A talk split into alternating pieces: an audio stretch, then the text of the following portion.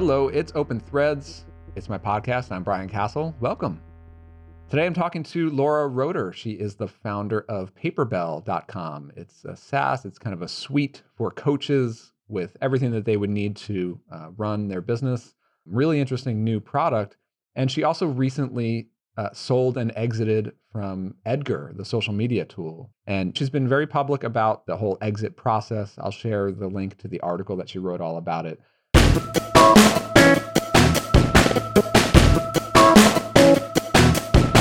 Hey, here's my real time ish update for you. And I'm recording this one on May 6th, 2024.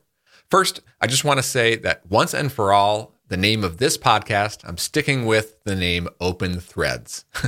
you may have noticed I had briefly renamed it there uh, in early 2024. I was using the name Full Stack Founder. Well, long story short, I'm sunsetting that brand name and that website. It was a short lived project that just didn't quite stick.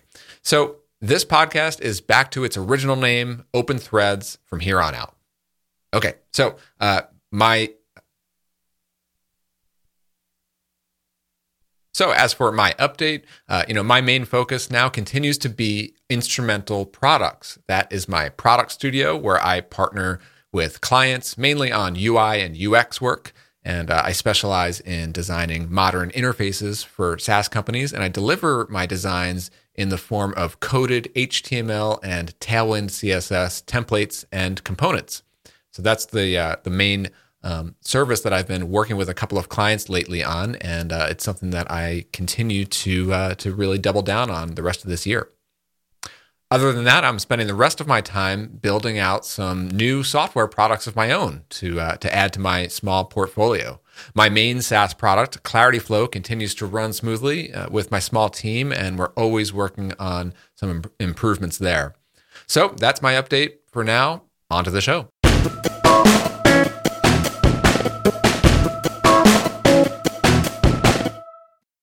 But what I wanted to get into today with Laura is that transition. I'm always so fascinated in the transition, like these like major career chapters, you know, going from one thing to the next thing, especially for founders. And it was kind of funny because I went through a similar transition, selling audience ops and then starting ZipMessage. Or really, it, one started before the other, as did Paperbell with Laura. She started it, you know, well before she even exited from Edgar. So I wanted to sort of talk to her about that and, and understand what was going on behind the scenes and maybe you know compare some notes in terms of like what things looked like in the decision to sell and exit and then the decision to choose what the next business will be. I think that's always really interesting eh, thinking through like okay i've learned a lot in my previous runs at this. Now i want to take those learnings and optimize the business and the checklist of criteria that i look for in my next big chapter. So I always think that there's a lot of really good insight to learn in kind of like moments like this in an entrepreneur's journey. So for now, let's talk to Laura. Here we go.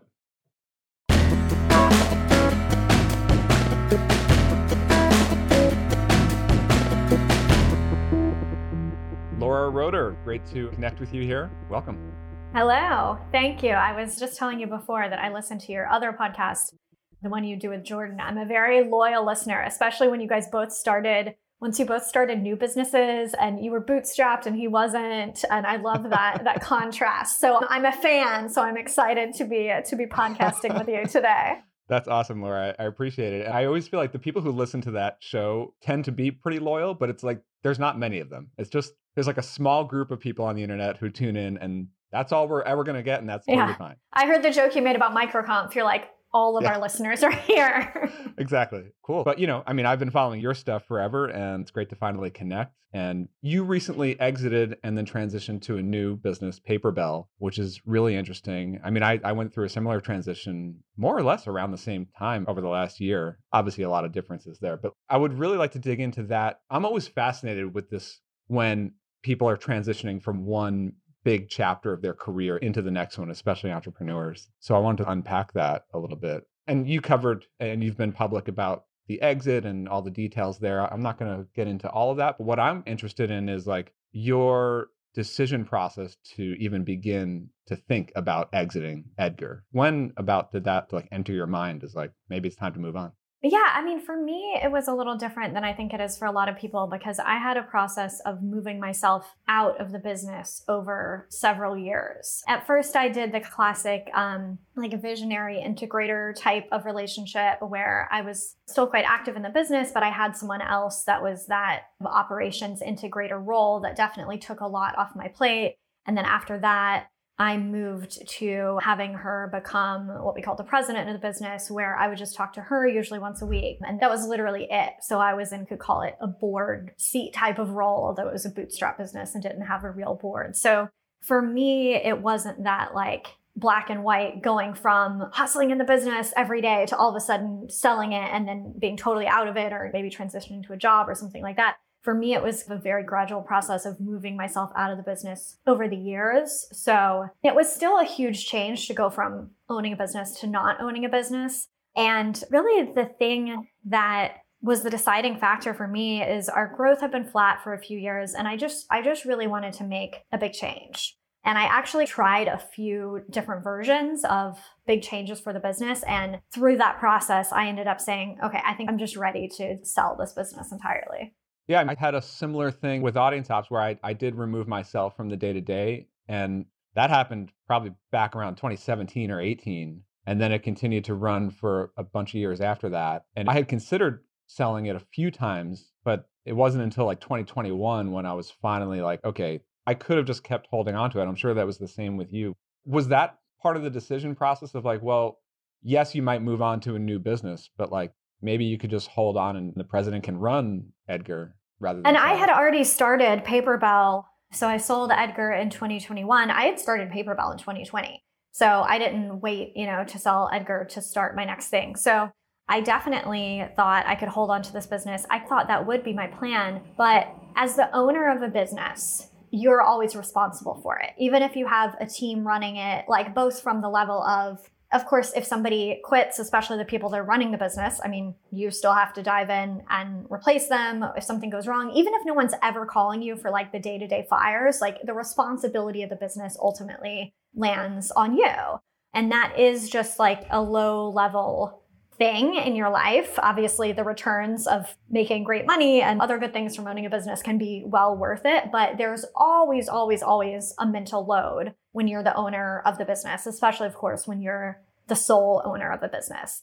And I kind of did the math of keep the business or sell the business because it was a very profitable business. But like I said, we were flat. At the end, we had it in a maintenance mode run by a freelance team. And the business was going to atrophy over time. Although we ended up, I mean, it was so random. Like it ended up actually having small increases month over month in the last year of the business. Of course, well, which was good for selling it. So whatever, you know, yeah, but you're like, yeah, oh, like it seems so random. But obviously, if you're not putting a ton of attention on a business, it's going to atrophy over time. So it's like you have to build in that expectation. Another thing that I never saw talked about anywhere is taxes. There's a huge tax difference. I mean, this will depend on your personal situation. But for most people, it's much more beneficial to sell a business than to receive ongoing income from a business tax wise. For me, selling a business is long term capital gains tax. I didn't have that zero tax thing. It wasn't a C corp, so I didn't get that thing. and that some people get. That's amazing. Yeah. But it's still long-term capital gains where you're usually again depends a lot on how you have things structured, but for me that was not the setup for receiving the ongoing income. It was significantly higher taxes. So I just looked at all the different factors of keep versus sell. Yeah, I mean totally. And outsider looking in, it's always like, well, we can calculate the financial picture of like holding it versus selling it, but you're right. It's much more like a low level but ongoing mental load that is there. I used to joke around when I was running audience ops for those last few years when I was out of the day to day. If something came to my inbox, it was almost always bad. Yeah. so like I literally felt this every time I got an email from our manager. It was like, ah, like what went wrong? So that just added some stress, just like seeing anything. And I'm curious if you ran into this at all either, because part of my reason to sell was like I'm focused on a new business now. So I'm not giving any resources or attention or money or energy to growth in the one that I'm no longer working in. And I, I felt like there's like a lack of opportunity there or like a missed opportunity, but also like for the team, like they wanted to grow, but I'm not giving it that resource. So like at a certain point, it's better for everyone to let it go. Right. Yeah, absolutely. And also for me, the other business played a factor in I felt like once that business had got to, I feel like once a SaaS business is at like 10,000 a month MRR, that's pretty good. Like, okay, we have some level of product market fit. I don't think you can tell for sure how big beyond that it's going to be, but it's like, okay, even if it stayed there, that would be like fine as far as a, you know, bootstrap business. And probably if you can get to 10, you can keep growing from there. So once we got to that level at Paperbell, I was like, okay, Paperbell works. We have like a base level product market fit. This business is working. And that definitely made me feel more free to let go of Edgar. Yeah. So that's what I want to get into here. So it was 2020, like around late COVID year there. Kind of right in the middle. We launched in like June 2020. COVID started in like March. So yeah. Cool. So with Paperbell, it's aimed at coaches. It seems it's like the full suite of everything that a coach would need to kind of exactly. run their, their business, right? And that's life coaches, not like football coaches, just to clarify. Right. Is there like a type of coach that tends to fit really well there? Yeah. I mean, our core market is a type of life coach. They might not call themselves that, but personal coach who's really focused on the one on one side of their business. There's already a lot of great tools out there if you want to have a course business or a membership business. And some of our coaches have some element of that, but I saw that there was really a huge hole in the market for businesses that are focused on a chunk of their time being the deliverable. So for a coach, it's different from a designer. Like they're not billing by the hour. They're not saying this is the project. They're really, usually what they're selling is like, you get an hour of my time for this much money, usually selling it in some package. Uh, I discovered there's a huge hole in the market for that that model, and it's a great model for a business. So that's our core audience. How did you discover that opportunity? I mean, I know that you've had like an audience who probably had a lot of overlap into this, but I mean, really, like, where did the initial idea for this should be a business that you will do as your next focus? So I was actively looking for ideas because also in between this, I had had a business that I shut down that was actually in the DevOps space. And a big thing I learned from that is I know nothing about the DevOps space. I mean, I'm not a developer. I knew, of course, going into the business that I wasn't going to be the person on stage giving talks about how to have the best setup in that area. But I really underestimated the value that I bring as a thought leader, like public face of the business. I just thought, okay, well, I'll just have someone else do that, but like who? It doesn't make sense. so after that business was shut down, I did have a clear criteria of like, okay, the next business needs to serve entrepreneurs, very small businesses, solo businesses, because that's the audience that I love. I would give talks to entrepreneurs all day long. I love talking about it. I love the people. And I always knew with Edgar, people are like, oh, you should do a business that could have the same customers. And I was like, yeah, I just don't have a good idea. you have to have a good idea for a business. I just didn't for a long time. So I was clear. I'm like, okay, I want to start another SaaS. It needs to be able to be bootstrapped. It needs to be able to be self-serve marketing. So that's what I know how to do, self-serve marketing, not sales. And it needs to serve that entrepreneur market. And I stumbled across the idea because I was doing business coaching. Again, in this time in between stepping back from Edgar and kind of looking for my next thing, I was doing business coaching and I'm like, okay, so what tool am I going to use to like give someone a link where they can buy an hour of my time and pay. And actually at the time, now the scheduling tools, most of them do have some payment integration. Then they didn't. And even still, it sounds so simple, but like with Calendly or Acuity, I can't sell three sessions. If I want to talk to you three times, you have to go to the same link three different times and schedule and pay over and over and over again doesn't sound like that big a deal, but when it's your whole business model, it's like, no, I want to give you a link where you can sign up for six sessions and you can do a payment plan and you can schedule all six sessions. So the idea for Paperbell, I just assumed that Paperbell already existed. You go looking for something, you're like, okay, I need a tool that does this and this and this. And I'm like, there's no tool. Oh, okay. So it was an obvious, I guess that's what I should build.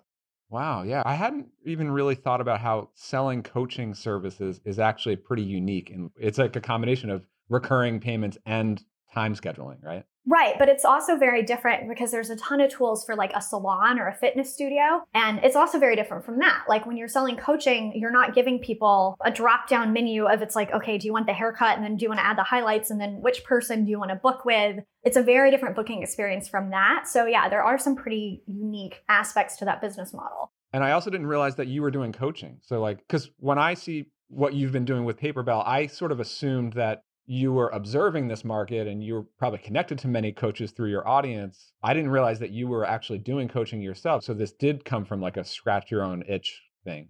Yeah, and my coaching was like consultant. Like real coaching is where you like let the people discover their own ideas. Mine was like business consulting where I'm like, I'll give you some advice, which is not I'm calling it coaching sort of vaguely. I know I'm not an accredited coach or anything like that. But it's all again the same model where it's like, give me some money, I'll give you an hour of my time. Yeah. Just like a tangent here, like that's what always want a really good coach for myself. In our space, especially entrepreneur coaches or marketing coaches, everyone's calling themselves a coach. And it's like, are you really a coach or I don't know, are you just selling something on your website? I can't tell. Well, it's a totally unregulated industry. And yeah, what people mean by the word coaching is everything from I'm going to just tell you about my personal experience to I've helped 100 people like you to like I'm not going to give you any advice. I'm just going to reflect back what you're telling me and try to help you. I'm going to you know, just be accountability for your own goals and milestones. Like all these things can mean coaching. So yeah, it's still an industry that's figuring out its way, I think. Totally. All right. So you started Paperbell while still running Edgar. I'm also curious, like, to get back into like the criteria for what you were looking for. So obviously, you experienced the pain, you saw the opportunity for Paperbell as a SaaS product. What else were you looking for, like specifically within a SaaS? Like, were you thinking about things like, okay, this could reach average revenue per customer level that's optimal, or there's opportunity for expansion revenue, or you said like the marketing approaches would fit what you're going for, or anything like that? Yeah. So for me, I thought, okay, the business needs to be able to get to like a few million ARR. Doesn't necessarily, I feel like it can't get bigger than that. That's not a deal breaker. But I feel like if it can't even reach that, that is a deal breaker. I also needed it to be something that could be purchased self serve because I don't feel like I'm totally clear on what I'm best at. But I know one thing that I'm good at is doing like inbound content based marketing. That's how we got all of our business for Edgar. Your own stuff you always take for granted and you think just everybody knows how to do it. But then I talk to other people and I've never done a demo for any of my products. Like I've literally never done one. Demo. I never did for Edgar. I've never done one for Paperbell. Just the way I look at marketing is like, no, it's not going to involve my time. We're going to set up systems so that people can find us on the internet. And I have no idea how to do one on one sales. Some people are really great at that. So I'm like, okay, what I know how to do is like get us basically discoverable on the internet, get that inbound lead flow. For us again it's all self-serve. So leads just means free account free trial whatever. The business has to work in that model at least partially. Like if later it's going to go bigger and add on a sales team that can't be the launch model. Hey real quick this podcast is sponsored by Instrumental Products. That's my product studio where I and my small crew, we take new product ideas from concept to launched. I'm a full stack product designer and developer, and I love collaborating with fellow founders, creators, and SaaS companies to bring that spark of energy into new product ideas. Think of instrumental products as your shortcut to shipping that next idea and getting it into the hands of your customers as efficiently as possible. Got something to ship? Let's talk. Visit instrumentalproducts.com to learn more. Yeah, for sure. When I sold and threw in the towel on process kit that was one of the things that drove me there was that in order to make this business work it's going to probably require like a consulting piece to get customers to like really adopt it and implement it and like i was okay doing demos and some self-serve stuff but like getting into like multi-thousand dollar consulting engagements just to use the software like that's not what i was going for here so and that became a deal breaker. Yeah it's something i learned when i sold edgar is edgar was just the most clean simple business. All of our revenue came through stripe. Nobody mailed any checks. Nobody was on any custom plans. It's like here's our stripe subscriptions. That's where 100% there's like three of them. That's where 100% of revenue comes from. We didn't have any clients that we're doing custom work for. Nobody's on their own weird enterprise plan. So I love that simplicity in a business. Yeah. And you're going from one successful SaaS business, multiple years running that, to a second SaaS. I've been really struggling because my previous business was a productized service and I'm still kind of growing a SaaS. So, like for you going into Paperbell from a marketing perspective or like first customers and traction, were there things that you were able to execute more like just quick quicker or more efficiently that you knew clicked in the previous business and you can get to those faster this time around? Yeah, I mean, we had paying customers on day one. Well, we actually had a few thousand in MRR from day one because we launched to the Edgar list. And that's something that I learned that I had done wrong with Edgar because I had, when I launched Edgar, I had a list from my online course business about social media courses. But at the time, I didn't do one big launch. I'm like, ooh, I'm going to segment it 20 different ways. I am not a believer in segmenting, by the way. I'm like, nope, you send everybody the best email. Do not do 10 different emails. do not personalize. Like, it's hard enough just sending everybody one. I just get lazy with it. I always like think I'm going to do that. And then I oh do like God. two versions and I'm like, all right, I'm not doing it. And then you always regret it down the road. You're like, oh, I'm going to set up a different autoresponder for people who come in via the blog. And then you're like, oh wait, I forgot I had that thing. It's super out of date. Now I have to like, wait, what happens if people opt in for both of them? It's like, no.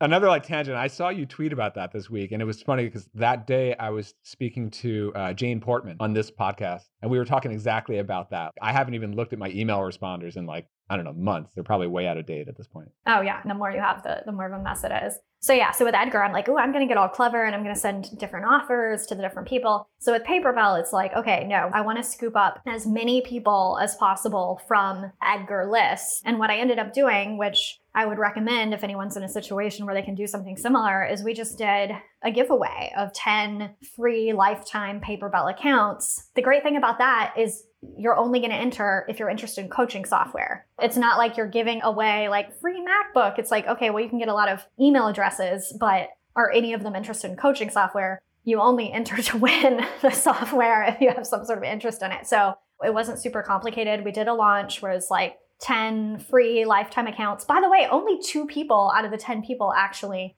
set up the account. So if you're worried about giving away too much, like don't be. People don't bother to respond to the email or check their email or whatever. I don't know. We only had two. Or maybe they didn't actually even want the coaching software. I don't know. I've seen that happen with pre-sales too on different products over the years where it's like even they pay maybe a couple hundred bucks for a pre-sale, but if the product doesn't get in their hands until months later, they moved on or they lost interest. Yeah. Yeah. So we did the giveaway um, and then we did a special founding member price, which was half price of what we launched at. And that was great. You know, we got to a few thousand MRR. What sucked about that is because we were brand new, it only went down from there because it was like literally a new website. We're obviously not adding on, or maybe not obviously, but we weren't adding on thousands of new MRR every month. So for the first six months, it was just like, because we had kind of gotten everyone in that first month. So like people are leaving, but very few new people are coming. But yeah, as far as what what I learned to do differently the second time, I'm like it has to be all about content, all about SEO. So from day one, we're being very serious about our SEO focused blogging strategy. And now I just looked last month, we were at 20,000 search visitors, not site visitors, but just specifically from search, which is a lot for us. We're ranking top three for a lot of our core keywords. Like it can be done if you have that focus. Yeah, that's awesome. Just getting into that right now, getting some people up and running on content. Was that also part of your analysis of like, this is a business that I can do because I see SEO and content opportunity to grow traffic in this space? I don't know what business wouldn't have that opportunity. I mean, I guess maybe the only business that would be a business where it was mega competitive, like if you're trying to do credit card offers, obviously there is big opportunity for SEO. It's just a lot more competitive. But I think SEO is hugely overlooked by SaaS. It's so crazy to me how many SaaS companies don't do SEO, don't have a blog, because SEO is magical. Like it gets better over time for less money. Like what? That's amazing. if you do ads, the second you stop paying for them, you get nothing. There's no like residual effects. It's just like you turn them off, they're gone. I mean, to me, if you have any shot of making SEO work, any business should start from there Unless again, it's like an enterprise, like, okay, I'm just going to find my four perfect customers and then I'm going to woo them for a year. Or maybe in that case, you don't need SEO, but anything where you need to be, but like every business needs to be found. Even them, I'm like, you want people to search for you and, and you want to come up. Yeah, totally. I'm wondering about the product. Like we said, it's like a suite of tools to run your coaching business. So you were talking about like the payments and the scheduling, but like it looks like there's a lot of stuff built into it it does make sense that a coach would need all these things. I'm wondering, like, did that evolve in the early days of the product? Was it simpler early on and, and it just grew? Like, how did you think about the product and then like really navigating product market fit and the key use case and activation and all that kind of stuff? It did start more simple, and we always try to build like whatever the most people are asking for. It's just extremely customer led. It's not the type of business where we're like, you're riding the horse, but we've got a car. We're out innovating you. We're just like, whatever they ask for, just build that. I mean, there can be things that people ask for that don't fit in your product vision, but I would say if a lot of people are asking for those things, maybe you miss the mark on your product vision. You know what I mean? Like Change if, your vision. Yeah. exactly. If like if you're getting a whole lot of that. So like one of the first big features we added was contract signing because our whole thing is that you do your whole onboarding workflow in one place. So your clients go to a link, they schedule, they pay, they do your intake survey. So people said, okay, well, another thing I have people do is sign a contract. So that should go in. And then there's little details like I want to be able to do coupon codes. I want to be able to have a setup fee. Some coaches do like an initial fee that's larger in the beginning and then sessions or monthly after that. A lot of people wanted to be able to have their clients choose whether they wanted a payment plan where you got a little discount or, I mean, a one time fee where you get a discount or a payment plan. So yeah, we just along the way, what people ask for is what we build. How do you handle that, like feature requests and prioritizing? I constantly struggle with ZipMessage now. I mean, I probably do a, a terrible job of this, but I'll get a multiple requests, and then only if I like hear something again, I throw it into the roadmap for like this month because somebody reminded me that that's something that somebody asked about. It's a mess. Like, how do you actually prioritize the requests? We don't have any system for it, which I think works fine. I think if something is top of mind, it's there for a reason, especially if you're looking for the things that come up a lot. Like one that we haven't built yet, but we will is SMS. People want their clients to have like an SMS notification for a calendar event. We can't forget about it because people ask for it all the time. It hasn't made it to the top yet. Edgar, we wasted a lot of time categorizing and tagging I personally am not a fan of anything like public that lets people submit things and then vote on them. Like, I find it frustrating as a customer because I'm like, you do the work of like categorize. I just want to tell you what I want. Like, you can categorize it however you want. Don't make me find it within your weird system. I don't like it as a customer, and it creates like, I think creates frustration for your customers to like see this public website where it's like SMS and they're like, you've had that up there for nine months. Why haven't you done SMS yet? I really want it. So we don't do any system. We just like, we're pretty small. I don't personally do customer service emails, but it's not hard to have my eye on the inbox. My husband, Chris, is the person who builds the software. So we just like, when he's ready to build the next thing, we just chat about like, okay, what seems to be the next big thing. Sometimes it's back end. It's not always something customer facing. Obviously, sometimes you need to do something refactoring something or right now we're changing the functionality of how something works in the back end so that we can do some other things we want to do. So sometimes it's those things, but I mean that's something I've learned from Edgar is it doesn't have to be that systematic or hard. Sometimes it's okay if it's messy if you feel like you're getting the outcomes that you want. Yeah, that's cool. Anything else that's like really different in how you're approaching this business than you did with uh, Edgar? Yes. With Edgar, we were all about the W2 team.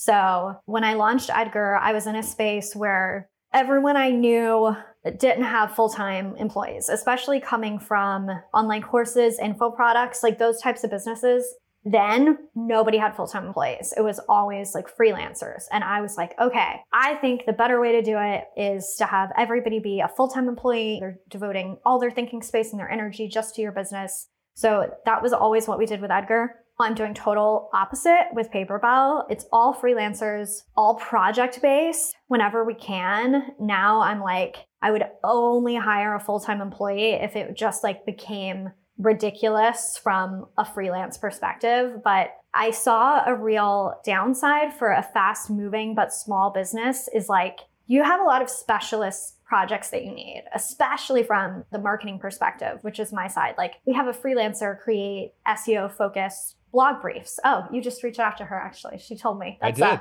Sophie from Let Me Write That Down for You to give a little plug she to her. great. Yeah, I think I'm gonna hire her. Yeah. Yeah, so she creates blog briefs for us. If she were a part time or full time employee, she would be doing a lot of like twiddling her thumbs. Instead, we do it usually once a quarter. She goes in, she batches 20 of them. She's excellent at it, but we don't need her in between. And when you have employees, you often need to find people that can do a hundred things okay instead of someone like Sophie who can do a few things really, really well.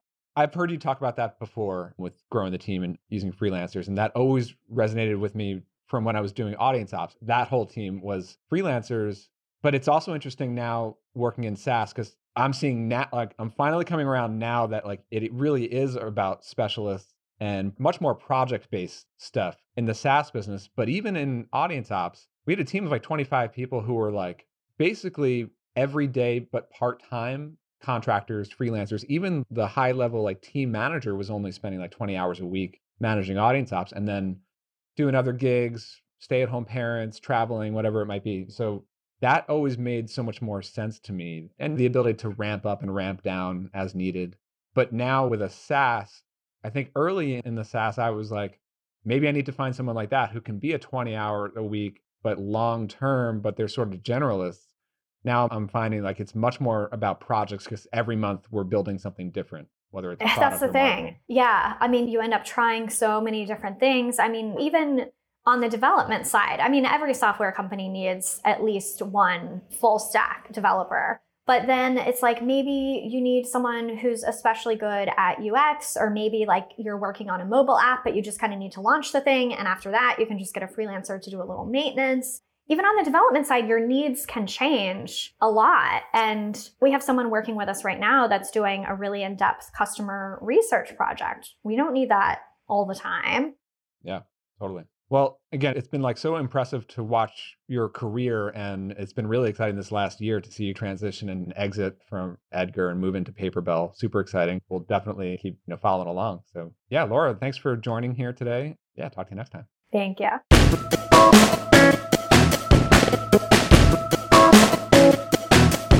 That does it for today's episode of Open Threads. What'd you think? Let me know on Twitter or X. I'm at CasJam. And you can find the full videos for all episodes of Open Threads on the YouTube channel for this podcast. That's youtube.com slash open threads. One more thing. I'd really appreciate if you'd give this podcast a five star review on iTunes. That helps a lot. Thanks for listening. I'll see you on the next one.